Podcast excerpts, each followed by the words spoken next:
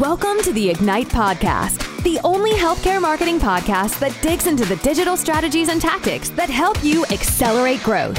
Each week, Cardinals experts explore innovative ways to build your digital presence and attract more patients. Buckle up for another episode of Ignite. Hey, everybody, excited to have Lauren on Ignite today. She's our SVP of Healthcare Marketing, helps groups go from two to 250 in locations and 40 to 400 clinicians. Actually, we have some groups that are pushing 4,000 clinicians at this point, right, Lauren? We do, yeah. Okay. All right. All thanks to Lauren, our wonderful team, the great flock here of Cardinal. Y'all are in for a treat today. We're going to be talking reputation management, and we're not just going to be talking the basic stuff. You know, you need reviews. Lauren's going to be talking actual stuff, vendors that we use, partners, technologies, and the ways to do it. So, you guys are in for a treat for the next seven minutes. Lauren, why do reviews matter other than the obvious? Is there anything, obviously, someone, a patient's going to go check them out? What else matters? Does it matter to Google? Does it matter to anything else? It matters to the patient. I think that's the obvious one. I think what a lot of marketers or practice managers or doctors don't realize is that it matters to the algorithms as well. So if you want to show up in that map pack when I pull out my cell phone and I search cardiologist near me, you better have some consistent okay. effort to drive reviews. So quality and quantity are both going to matter in the algorithm. Those are a couple of known factors in, you know, the dozens and dozens of factors in the algorithm. When Google tells you that something is part of the algorithm because they don't do that very often, you better pay attention to it. Absolutely. So it does matter in your rankings, especially Google My Business as that map pack. And so the more quality reviews, you just need to look better than your competitors. If they're at a 4.5 star with 100 reviews, you better have 101 at 4.6, right? And that's going to help you rank. Okay, guys. It's not just for patients to look you up and then choose your practice. It also matters for Google rankings. Where else? What are the other big sites? If I'm a medical group cardiologist, let's stay in the same vein, then where else are they looking at reviews? Not just Google My Business when they're searching about the practice. Where else? What else matters? Yeah, I mean, everybody knows Google is king. What's behind the scenes of all of that is this lesser known fact that Google checks your reputation and your presence on dozens of other websites before they decide that what's listed on Google is accurate and they want to, to share it. So be mindful of the fact that although your patients may not find you on like Foursquare, for example, you do want to be listed on all of these sites for consistency okay. purposes. In terms of patients actually finding you in the healthcare space, again, Google is king, but you want to pay attention to things like vitals and Healthgrades. Every industry is going to have their industry specific networks as well. So if you are a psychologist, you better be on psychology.com on their listings because that is one of the top results when people okay. search. Mm-hmm. So you've got your your giant, you've got Google, you've got your industry specific. You're going to very much have your vertical specific as well. Okay. Yelp does Yelp still matter? Yelp matters in certain industries. One way to, to determine if Yelp should matter to you is just go do a Google search for yeah. what you think the biggest keyword is, right? right? Go search psychologist near me. Is Yelp in the top 10 results? If it is, maybe you want to pay a little bit of attention to it. Usually, what you're going to find is a Yelp result that is top 10, insert keyword near me. And when you pull that up, it's going to be the people that pay to play on Yelp. So if you're going to do Yelp, do it right and, and pay to play. But it's not necessarily in the healthcare space, at least, one of the larger drivers. It's not Healthgrade Vitals, ZocDoc, Rate MDs, all more important. But Lauren's right.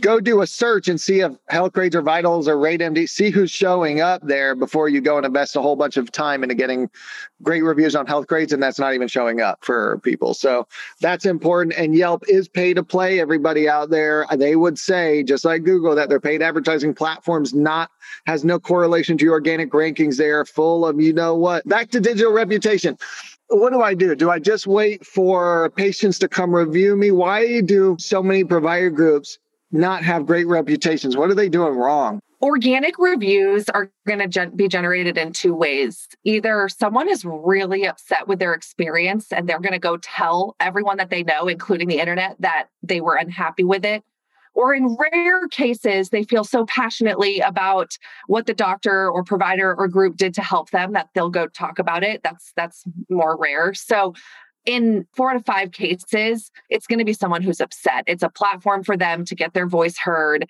And that's just naturally what's going to happen. The people who got a great cleaning at the dentist and went on with their day aren't going to go rave about it on Google. But the person who went home and they, they had tooth pain afterwards is definitely going to go say something about it.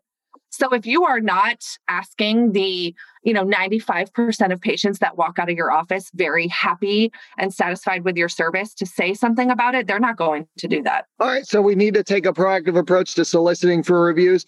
What do we do? Train the office staff? Is there technology? What's the most efficient way to make sure this happens?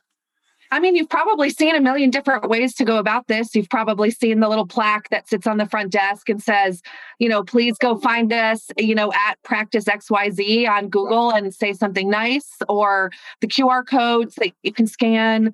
Maybe it's just a nice front desk person who says, Would you mind leaving us a review? I'm really glad that you were happy with your experience today. But again, that is not a scalable solution. That's a one, two office solution. So if you want to do this at scale, you want to go from two locations to 250 locations, you're going to need a technology partner in this. We have a few that we work with, and really it's about getting in front of the patient within a reasonable time after their appointment. And we've all been there after our dentist appointment if I have that text on my phone as I'm walking out of the building when my appointment is over that says, how would you rate us one through five? And it takes me three seconds to answer. Why would I not do it? You know, I, I want them to doctor that I just saw to to see more patients. So be there when they are thinking about the experience before it's too late. And also, if you had a bad experience, put a one, it'll go internal probably, and you'll probably be getting a call back from the practice manager and getting some comp on your copay. So, yeah. uh, either way, either way, share the love or or share the hate, and uh, and you're going to be getting some comp back. So people are paying attention to the surveys. Okay, so I hear it do a search, see what matters in terms of the profiles that matter, and then use a technology partner if you really want to scale it, but retrain your office staff, retrain your mentality to have a proactive approach to reputation, helps guard against any snafus in the future. Provider profiles. Should we also have reviews there or just for the practice or one or the other? We need them for all locations and all providers, right? Yeah, I mean, think about the nature of your business. We have worked with so many healthcare businesses, and is your growth plan centered around your brand and the, the location itself, or is it centered around the name of that provider? So take urgent care, for example. No one goes to urgent care to see Dr. Alex. They're going there because of convenience, location, and, and, usually the provider that you're seeing isn't even someone you, you never even know their name. But if you are going to a specialty clinic, a cardiologist, like our example from earlier, yeah. and it's really important that that person's education and experience and their reputation is part of the consideration, then you do need to consider including provider review campaigns into your program. I think your your point there is well taken. All your PE firms out there are high growth groups. If you don't want everything centered around the providers, you really need to focus on the brand reputation, your locations, everything connected to that. Maybe less focus on the provider reviews. So engineer more of the solicitation campaigns to go to the locations. That's what you're saying, Lauren?